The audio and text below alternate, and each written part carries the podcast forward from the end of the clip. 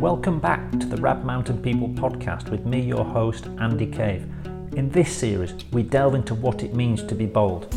If you're climbing, hiking, or running in the mountains, there will always be an element of risk. But being bold is not necessarily just about physical risk, of course. At some point, we all encounter mental barriers. Whether it's a fear of falling, a fear of failure, or trying to adopt a mindset for optimum performance, simply to be the best we can be. Here's a flavour of what's coming up. And I hope that I can have those conversations with people to say, okay, there are people that are not, you know, they're not the typical climbers. They don't look like you or they don't look like everyone else. And they're allowed to go climbing and, you know, just be nice and kind to people. Today's guest is Marie Uri. Marie loves being in the outdoors and she's passionate about trad climbing. Raised in Guadeloupe and then Paris, Marie moved to London in 2000 and was introduced to walking and climbing through the supportive Marylebone Mountaineering Club. She started climbing seven years ago and says there were very few women who looked like me, my size nor my colour, in climbing, or if there were any, I did not see them. I was so engrossed in learning how to climb that it did not occur to me to question whether climbing was for me. I didn't check whether it was for me or if there were any people looking like me in climbing. Instead, I wanted to get better at it. You see, climbing gets you like this. It entices you and then makes you addicted to it. I love climbing. Welcome to the Mountain People podcast, Marie. How are you? I'm good, thank you. I mean, good. Um, uh, best I can be at the moment. I've got COVID. So. All right. So you're, you're, yeah, not ideal. Are you, are you hopefully gonna be good by the weekend, or is it going to be a few weeks? Do you think to recover? Uh, I hope I hope in then yesterday. because you've been missing climbing and the outdoors, right? Yes, I've been missing climbing. I've been missing the outdoors. Uh, I've been missing just getting out of the flats. Um, yes, it's been it's been interesting because my energy was level was has been up and down. Um, but yeah, well, fingers crossed you'll recover. And I know that you're really looking forward to the the the Rab um, sort of women's trad fest at yes um, the end of the month. So that's going to be exciting.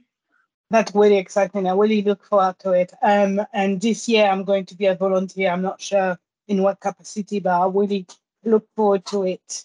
Um, it's a really exciting and uh, amazing event. Brilliant. Well, I want to take you back to your childhood because obviously you're you're based in London right now, but you uh, yeah. tell us where you were actually born and raised for the first early years of your life. So I was born in Guadeloupe. Uh, I was born in Pointe-à-Pitre, which is like the capital of Guadeloupe. But I was I grew up in a small island called Marie Galante, and I lived there with my grandparents. So uh, I live on top of the hill, and it's it's beautiful. It's just green and you got a tiny docket of the, the, the sea you can see afar uh, and very much on the farm countryside kind of vibe. It's really beautiful a lot of grains there. Okay, it sounds like a um an amazing place to grow up. Lots of places to go adventuring in the forest. Were you an adventurer as a young person? I think i think because uh, in guadeloupe you tend to live quite a lot outside so you're constantly playing outside. There's no, I mean, we were living in a small wooden house, so uh, we were not living in a building. So your the outdoors is uh, your playground. So I don't think I thought about it much that way when I was little because it was just there. It was just available to me. And but or did you have an adventurous spirit? Do you think as a young girl? Yeah, I I think I I I had a bit of both. I was a scaredy cat when I was little. I used to be scared of anything that was living, but also I, I like to go around um, the house and explore. Um, my grandpa used to have a sugar plant, a sugar cane plantation. Uh, they used to work really hard at it. My grandma used to have like a small garden and she grew vegetable. But around there were like lot of um, places, you know, lot of green places. I remember playing with a wheelbarrow with my friend, with my neighbor next door, and, and we were just going on adventures around the place. Really, not too far because, like I said, I was a scaredy cat. What other things were you into as a child, like music or anything like that, or what was your thing? So it's a really weird one, but where I grew up, uh, we had no electricity and no uh, current water. So like um, the neighbors they used to help me, uh, they used to help my grandma to raise me. So um, I used to spend a bit of time with them. So I had a time scheduled TV allowance I could watch at the neighbor, but anything else was books and whatever was available around that time. So music, I guess I I grew up with the folk, uh, the kind of the folklore of uh, Guadeloupe. You know, we have a music called gwoka, which is a, a um, like a traditional drum, and we use this for celebration, uh, wedding, funerals, and all sorts of that. So that was more traditional, but not so much of listening music and dancing. I would live there until I was nine. And then after that, I moved to France in the suburb of Paris, a place called Villepinte. It's not glamorous at all, uh, but it's uh, where I had my formative years. Uh, and that changed quite a lot because I was in the building. Um, so the adventure, the adventure ceased a little bit because I was in four walls uh, in the building uh, within uh, what we call the HLM, uh, which is um, the council estate equivalent uh, in, in the suburb of Paris. And culturally, just changed a lot. Just saying that must have been such a huge change. Oh, massively, because um, in Guadeloupe, so I had, uh, you know, uh, I have uh, my grandparent and the school and everything, and I was playing outdoors. And suddenly I was in France, in this place where like the seasons change all the time. It's cold, it's wet, you got all sorts of things. But also the fact that like I could no longer, no longer just come out of the house and just go and play. Uh, so the, it was different. Um, what I also appreciate from that place is the, the, the, the influence of the culture we had there. There were so many different people. My best friend was um, she's Moroccan and she's from uh, she still lives in Villepinte actually. Um, and but I had a lot of friends from uh, North Africa uh, and West Africa. So that was the influence we have. So where I live, we have a lot of Northwest African and um, Caribbean uh, people living together obviously you I don't think you discovered climbing then, Andy, but you were obviously living not far away from the paradise of Fontainebleau. But did you discover yeah. in France or was that when you later moved again? So I probably did a school trip when I was little, but um I don't think no, I'm like climbing came really late in my life. It came in my late 30s. So um and sometimes I wish um I know about climbing earlier, but at the same time, like maybe it came at the right time for me. So were you in? You were in the. So you moved from Paris to London, I believe. Was that for a job or? Yes, it's really funny because I um before I came to London, I did a little stint in Germany for like a month, I think nine months. So I was au pair there. And then I came back to Paris and oh, I need to learn English because obviously I couldn't speak English. Um, and I come to London to learn English, and I never left. Okay. After after a year, I said to my mom, um, "Well, you know, it's been a year. My English hasn't improved that much, and I need to stay longer." And I think after, after ten years, I said to my mom, "You know, mom, it's been ten years. I think let's stop asking how long uh, when I'm coming back. And I've been here 22 years.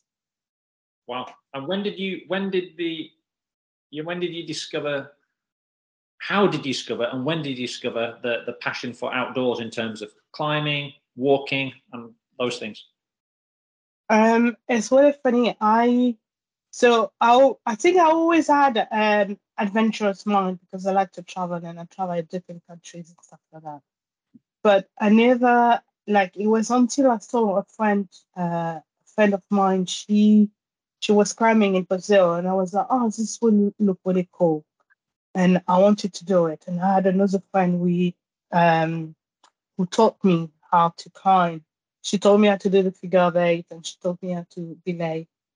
And she was very thorough, I have to say.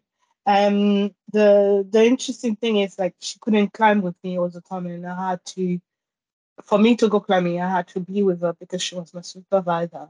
So what I did is like I took myself on a course, and I was like, oh, I want to be, I want to be able to do this thing all the time now. I'm really committed. So I did the course, joined a few sessions uh, at the Castle Climbing Center, and and then it just went bonkers. I started going more often.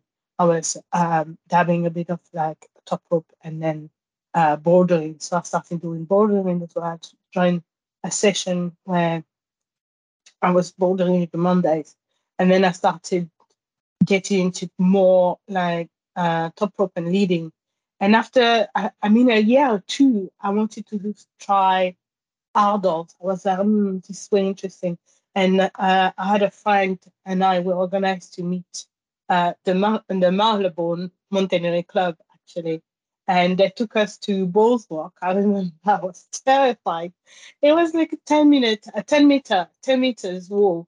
I was absolutely terrified. And I remember one of the lady there, um, I think it was Wendy or Alex saying to me, I love the look of determination on your face. And I was like, it's not determination, it's definitely fear. And it's really funny how I came back a year later to the same place. And I'm like, oh, this is the thing I was so scared of. I could probably, you know, just boulder that. Because it was just, it, such a different thing when the first, I don't know what happened. It just like, I just went completely hooked.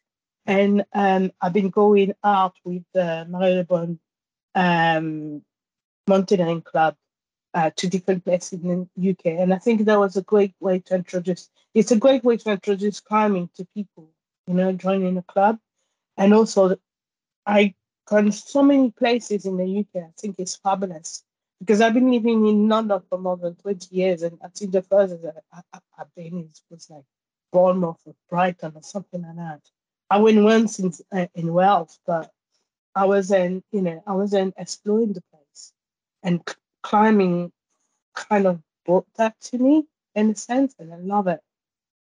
Right, so you've been able to, yeah, discover so many different parts of the UK through climbing, um, and I can yeah. identify with that myself because I didn't travel much as a kid, and then suddenly climbing was taking me to a, yeah, I, I think it's it's very special, isn't it? Um, and did you find the Marylebone Mountaineering Club? It sounds like you found them very supportive then, because in your own words on on the on the uh, Tradfest website, you, you talk about um, being a generous body type person, and maybe something about when you first started climbing, you didn't see many people like yourself. So describe a little bit about that.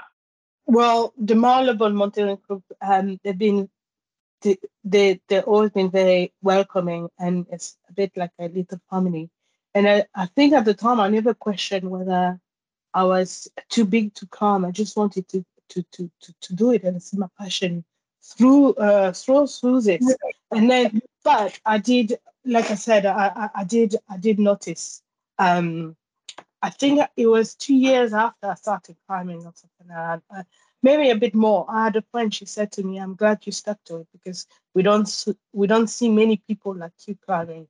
And i was like oh that's really interesting and i started thinking about it and i started looking a little. And it's true there's not many I, I didn't know at the time any black woman, and I was a bit more heavier at the time as well. Um, going away, um, you know, London is a small, like it's almost like it has its own uh, microsystem, and uh, going away, you do you do notice things, and um, you do notice a little bit like the stare, or you know, the maybe sometimes people will say something to you um, that it's a bit out of place or you know not so nice.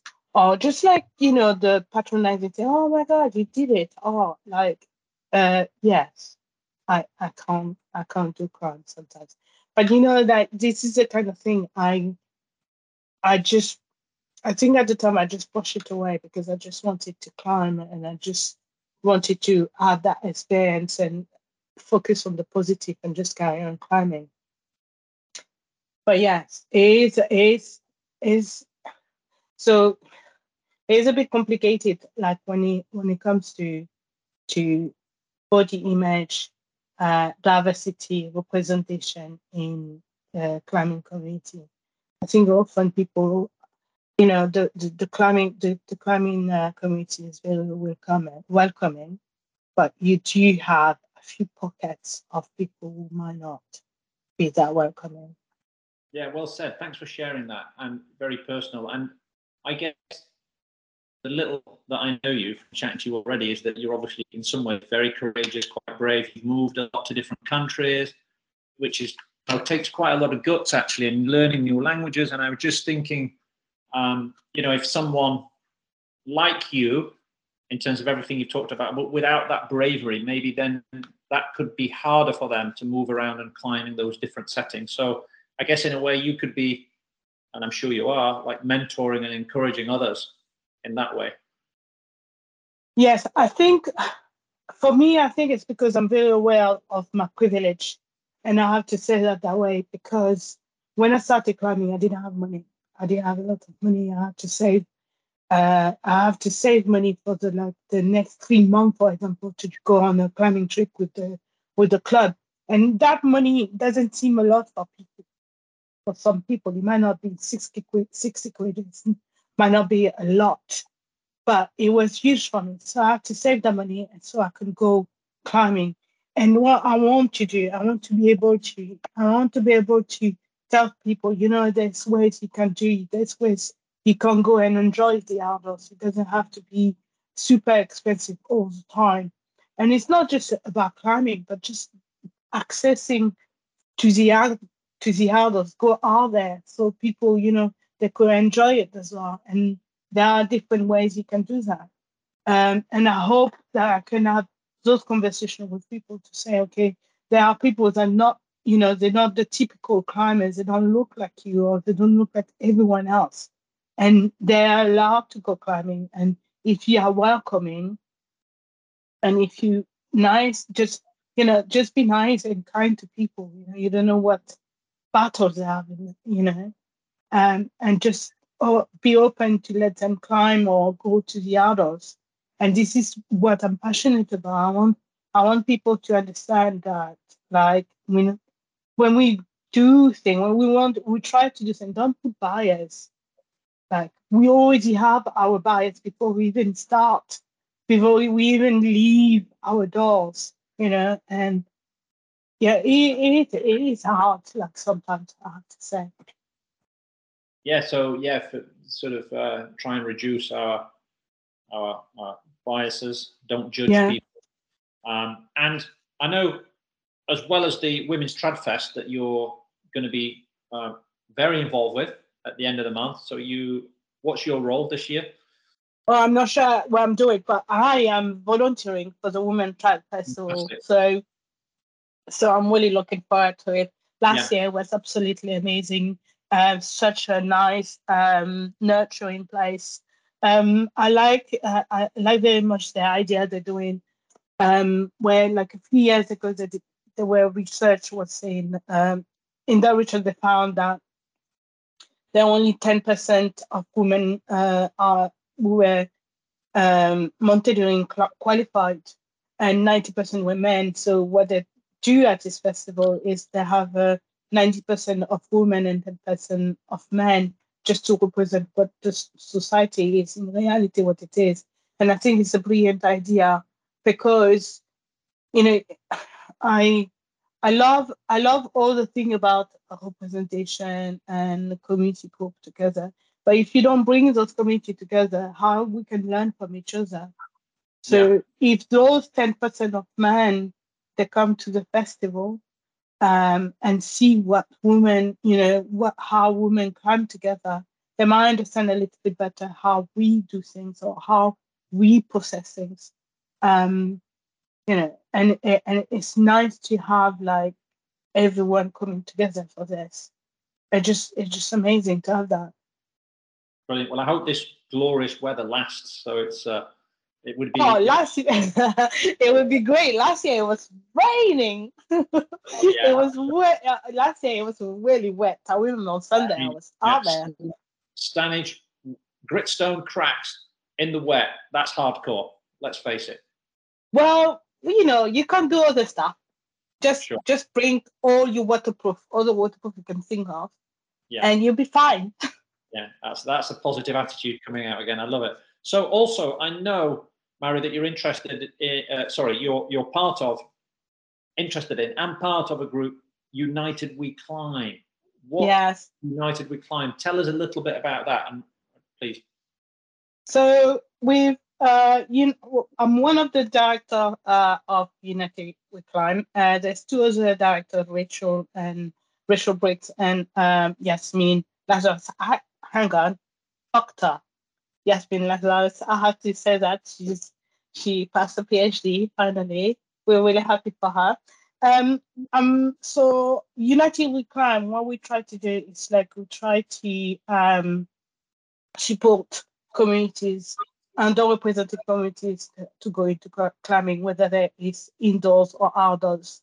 So we have a few groups that we support, and anyone else who want to, to, to have the support from us. So um, we got climbers, um, the Asian Climbing Crews, Wanderers of Color, um, Paraclimbing Collective, uh, and other places. Uh, like, for example, we work in, com- uh, in collaboration with the Heeley Trust in Sheffield. So there's a group of us based in London, and there's a group, there's a few of us based in uh, Sheffield. And there's like the the three aims we're doing is getting communities into um into climbing, and also we want to work with industry so they can support people to get uh, underrepresented people to go into uh into climbing and support those who not so lucky um as a fashion financially or just mentoring or supporting people just to get into the adults and also indoor climbing. Uh, also, we um, we trying to create a membership based on the survey we we did, which is um, about the barriers uh, to get into climbing. Because sometimes people don't think about those things, isn't it? They they think barriers mean oh we don't have money, here's some money, but it's not just that. There's a lot of things you have to think about. Some people they, they, they don't see themselves in the wall, so they don't think they can go. Some people is a is a financial uh the financial mean to go to climbing.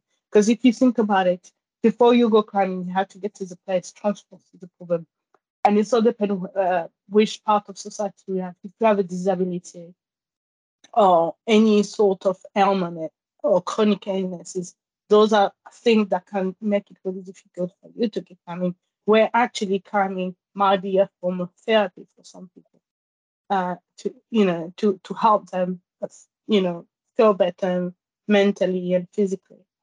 Um, there is also the fact that like you, if you don't have a sense of belonging and a sense of community, uh, you might not think that um, there is a place there so what we're creating is a bit like you have the sense of community there. You know, you know you can go to that place. That place is welcoming. Then after, when you went with your group, you could you know there is a safe place where you can go. So you don't necessarily have to go all the time with your group. You can actually go by, by yourself because you know you've been there already. You have a sense of community, a sense of belonging. So we're trying to create this. Yeah, sounds wonderful. So yeah, helping people overcome actual you know, very yeah. real barriers could be financial, not being able to afford the transport or the boots yeah. or getting it, and then also the mental barriers, sense of belonging. Yeah, no, so lots. That that sounds great. So lots and lots of things going on. What is your favorite type of climbing? I mean, is it bouldering? Is it trad? Is it sport trad. Trad. You're, you're yeah, trad. yeah, great. What is it about because obviously some people think, oh, trad, it's really scary, or they might think, oh, it's a lot of faff. I've got to put all that protection into the cracks. But for you, there's something about trad I can see that is very special. What is it? I gotta tell you something. I think the reason why I like trad is because I haven't climbed a route hard enough that scare me enough to say, okay, that's it, I'm done. And and I love trad because of the puzzle, because of the fact that I can climb up to a ledge, find myself in a nice little position, place some gear, trying to work out which one is best. I love the faffing about this. This is just like, you know, you know, like a little puzzle. You have, you know, you find the right nut or wherever you want to place. You place it, you put your rope in, and then you carry on. You take a breather, you look at the the view, and then you carry on. And then you go up, you go all the way up, and then you you, you build your anchor, and then the next person is coming. But you have like this, I don't I don't know, it's just the sense the sense of peace I get from it, I think sometimes. Um, and I think I'm in my own little world when I, I do that. I have, I, I don't know, I, I love it for that reason. I, I know some people they say, oh, um, is it not dangerous? I don't think I've seen it that way. And I think uh, when uh, I do climb, I so focus. I'm so focused on what I'm doing. And I think that's why I started doing climbing a bit because I'm dyspraxic. And I think behind the dyspraxia, there's this like sometimes, you know, the lack of focus, the lack of, uh, you know, finishing, starting something and not finishing it, um, being distracted all the time, taking a long time to learn things and to put things into place and to remember things. And there's so many different things, but when I climb, I think it gives me that sense of just focus and concentration I need. It's almost meditative but I don't have that with sport climbing, I have to say. What's the difference no. with sport climbing, do you think? Why? I don't even dare to say it. it's because I remember I was bound to say that. It's because when when I do sport, I found so I'm so stressed. Like from the first clip until the last clip, I'm so stressed. I'm like, oh my god, my god, clip. Oh my god, my god, clip. I don't know. There's something like, uh, I, and the thing is, that I forget about uh, sport. I'm allowed to rest. Nobody say you can't rest, but like the stress, I'm like, I just want to go up and go down. I'm, I'm not enjoying it as much. It's not as flowy as I want it to be, and I want, I want to enjoy it. I want to, you know, yeah. I'm quite stubborn because I want to try it as much until I really click with it. But it's not that and I probably enjoy more doing bouldering than sport climbing. And I try bouldering outside as well. It's scary. Okay, and if you go indoors, do you would you tend to boulder or would you tend to climb with a rope on the walls, the higher walls? What, what's your? It's stable, but I boulder a lot, and the reason why I boulder a lot is because bouldering is um, very sociable. Um, yeah with with the with rope, I can't be like chatting to people. I don't. And it's funny enough, but I don't like when people are chatting when they're below me. I'm like, are you paying attention? and sometimes I feel like I'm a bit rude because like people while I'm beating, people want to talk, and I'm like, oh yeah, yeah, and then I just like stop talking suddenly and just concentrate on the thing. And I think this is the thing. Like with bouldering, there's such a sense of uh, communal um, and you get to know people. You can chit chat. You can take a break. You can just sit down on the mat when you're tired and just talk to people and just uh, go back on the wall. Um, with uh, I think rope, I love it, but like you always have a you always feel like a sense of urgency. Like you don't want you don't want to impose you you know on people. So like if someone is belaying you, like sometimes I want to go back and do the same route again. And I don't do it often because now this person wants to climb somewhere else. Why should I impose that on them? With bouldering, you can just do that. You can do the same run as many times you want. So I don't know. It's uh, it's interesting. I do love ropes inside and I love lead inside, but for bouldering. Maybe it's the fact that when you're sounds like when you are trad climbing, putting all the protection into the cracks, you have to do that yourself because there aren't any bolts. Um, and it's all encompassing. So there's not much of your mind or imagination left to worry. You're, you're all focused on that. Maybe with sports climbing, there's something, I don't know. It's interesting. Yeah. I will explore sport more because I don't want, I don't like to, to just like make my mind up on something without give it a go properly. It's like yeah. getting to know someone. You don't want to just like form your first impression of someone until you know fully the person, isn't it? Okay, here's a question for you then. So, what's what's your what's your biggest fear? Is it fear of falling or fear of failure in climbing? Oh, falling, failing. We deal with it every day in climbing. You know, you might manage to do a route, you might not. And you okay, just have so to accept it. Falling. falling. Yeah, yeah, and, and, and falling is, is obviously um, sometimes we're irrational, aren't we? Even if we've got a bolt just below us or we've got a really good piece of protection right next to us, but we still get a little bit gripped and frightened. Is there are there any tips or tools that you have discovered or people have told you to help you overcome that that you could pass on to other people? I mean, there's a lot of people say um, uh, to practice falling, and and and I have you know I have tried, and I think my fear of falling on uh, like on gear, I'm like, no, I don't like this idea. On um, on sport, I think it's fine. Um, bouldering, I mean, you learn how to pull. This is one of the things when I facilitate a session, I do say to people, learn learn how to come down and learn how to fall first before you go up. Because once you have that, once you know how to fall, once you know how to come down, there's less thing to think about when you're at the top.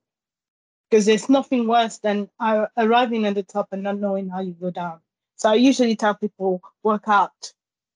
You were down before, and I stole it from uh, someone. Okay. Uh, it, it, I mean, you wouldn't fly an aeroplane without knowing how to get it down, would you? Exactly, but like people, it's it's really funny how you don't uh, some people they don't realize that that little thing uh, make a, will make a huge difference to the climbing. So, like for example, when you have new people going climbing, um, I if I have a new person going climbing, I make sure they know how to come down because the thing is like there's nothing worth having someone panicking up there, and I, I've been in that position. Yeah, you've got that empathy, so you understand. Yeah, you're not taking things for granted. Brilliant. I'm sure you're yeah. fantastically supportive person out on the cliff. Now, you have obviously uh, lived in so many different places, uh, you know, such an adventurous life. And so I wanted to think about, you know, if, if Marie was away for a weekend on a meet climbing, what food would she be taking with us? Is it going to be like, is, is there an influence of Guadeloupe, London, Paris? I mean, what, you know, what's your favorite kind of food uh, generally at home? And then if you're going away for a weekend? At home, I eat a lot of uh, chicken. I'm sorry to the vegetarian, but I eat a lot of chicken just because it's my uh, favorite source of protein and fish, obviously. Um, if I'm going climbing, I mean I have to be a nice, like, you know, you, no matter how you prepare well for the food thing, but you, once you go to the crag, your brain is like turning to mush and you forget about drinking, you forget drink the water, you forget about eating properly. And usually I take things that really easy, like cherry tomatoes, um, some kebab uh, cheese, uh, boiled eggs, those things, because just like energy, kind of something very quick. Um, I wish I could take, you know, I saw people doing meals and stuff, and, but how, when? Because I just want to climb. So yeah, this oh, kind of thing. Yeah. Peanut butter is one of uh one of them as well. Uh, I love that for climbing. I just thought you might be able to tell me any any like secret special recipes from Guadeloupe or any spicy kind of things, or not really. No, they're taking too long. You know, like we do a lot of stew, and there's like um we have. Uh, it's really funny. I'm going to give you a, a, a thing. We um we have a kind of curry that we eat in Guadeloupe and the name is Colombo. Oh, really? A Colombo, yeah. And what's, the what, what's in that? So you can make it with chicken, fish, or uh, mutton, or lamb, or whatever, or vegetarian if you want. But it's just the fact the name of the curry is a Colombo. Okay. Yeah. And the traditional um, fabric from Guadeloupe is called madras. You see my where I'm going with this? Yeah, yeah. The influence we had it's really amazing. Yeah. Um, so, any dreams, places, iconic places, or climbs, or do you have? Are you a person that even has goals, or you just go with the flow? Uh, a bit of both.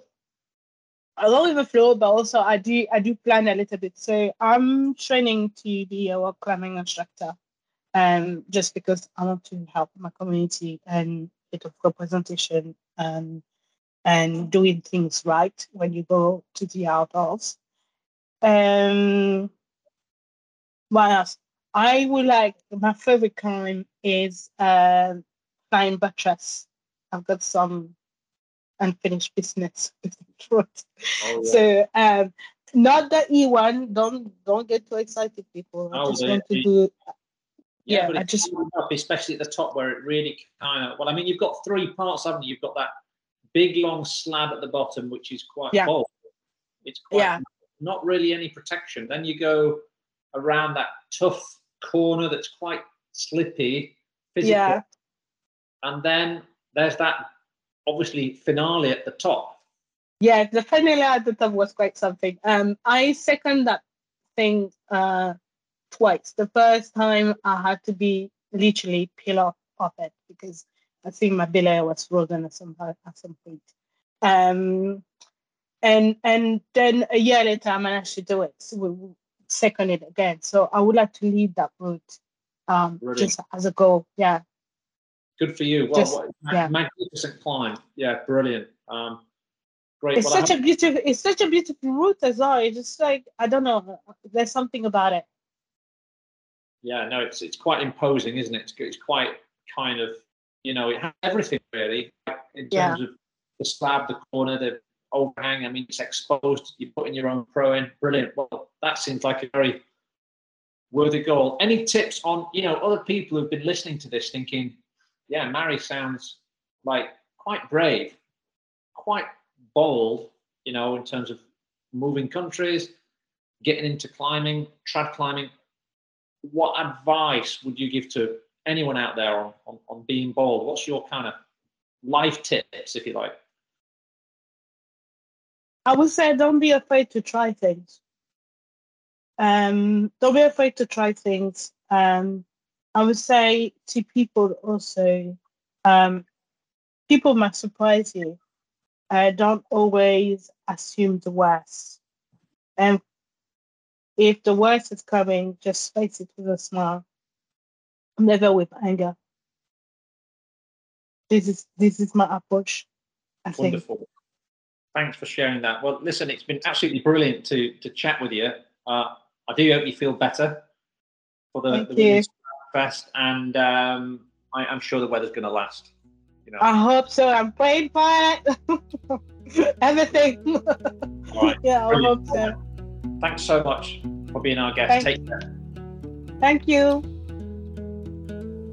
Thank you for listening to this episode. I hope you enjoyed it. I've been your host, Andy Cave, and you've been listening to the Rab Mountain People podcast. To keep up to date and to hear more interviews like this, don't forget to subscribe I look forward to bringing you more stories and interviews very soon.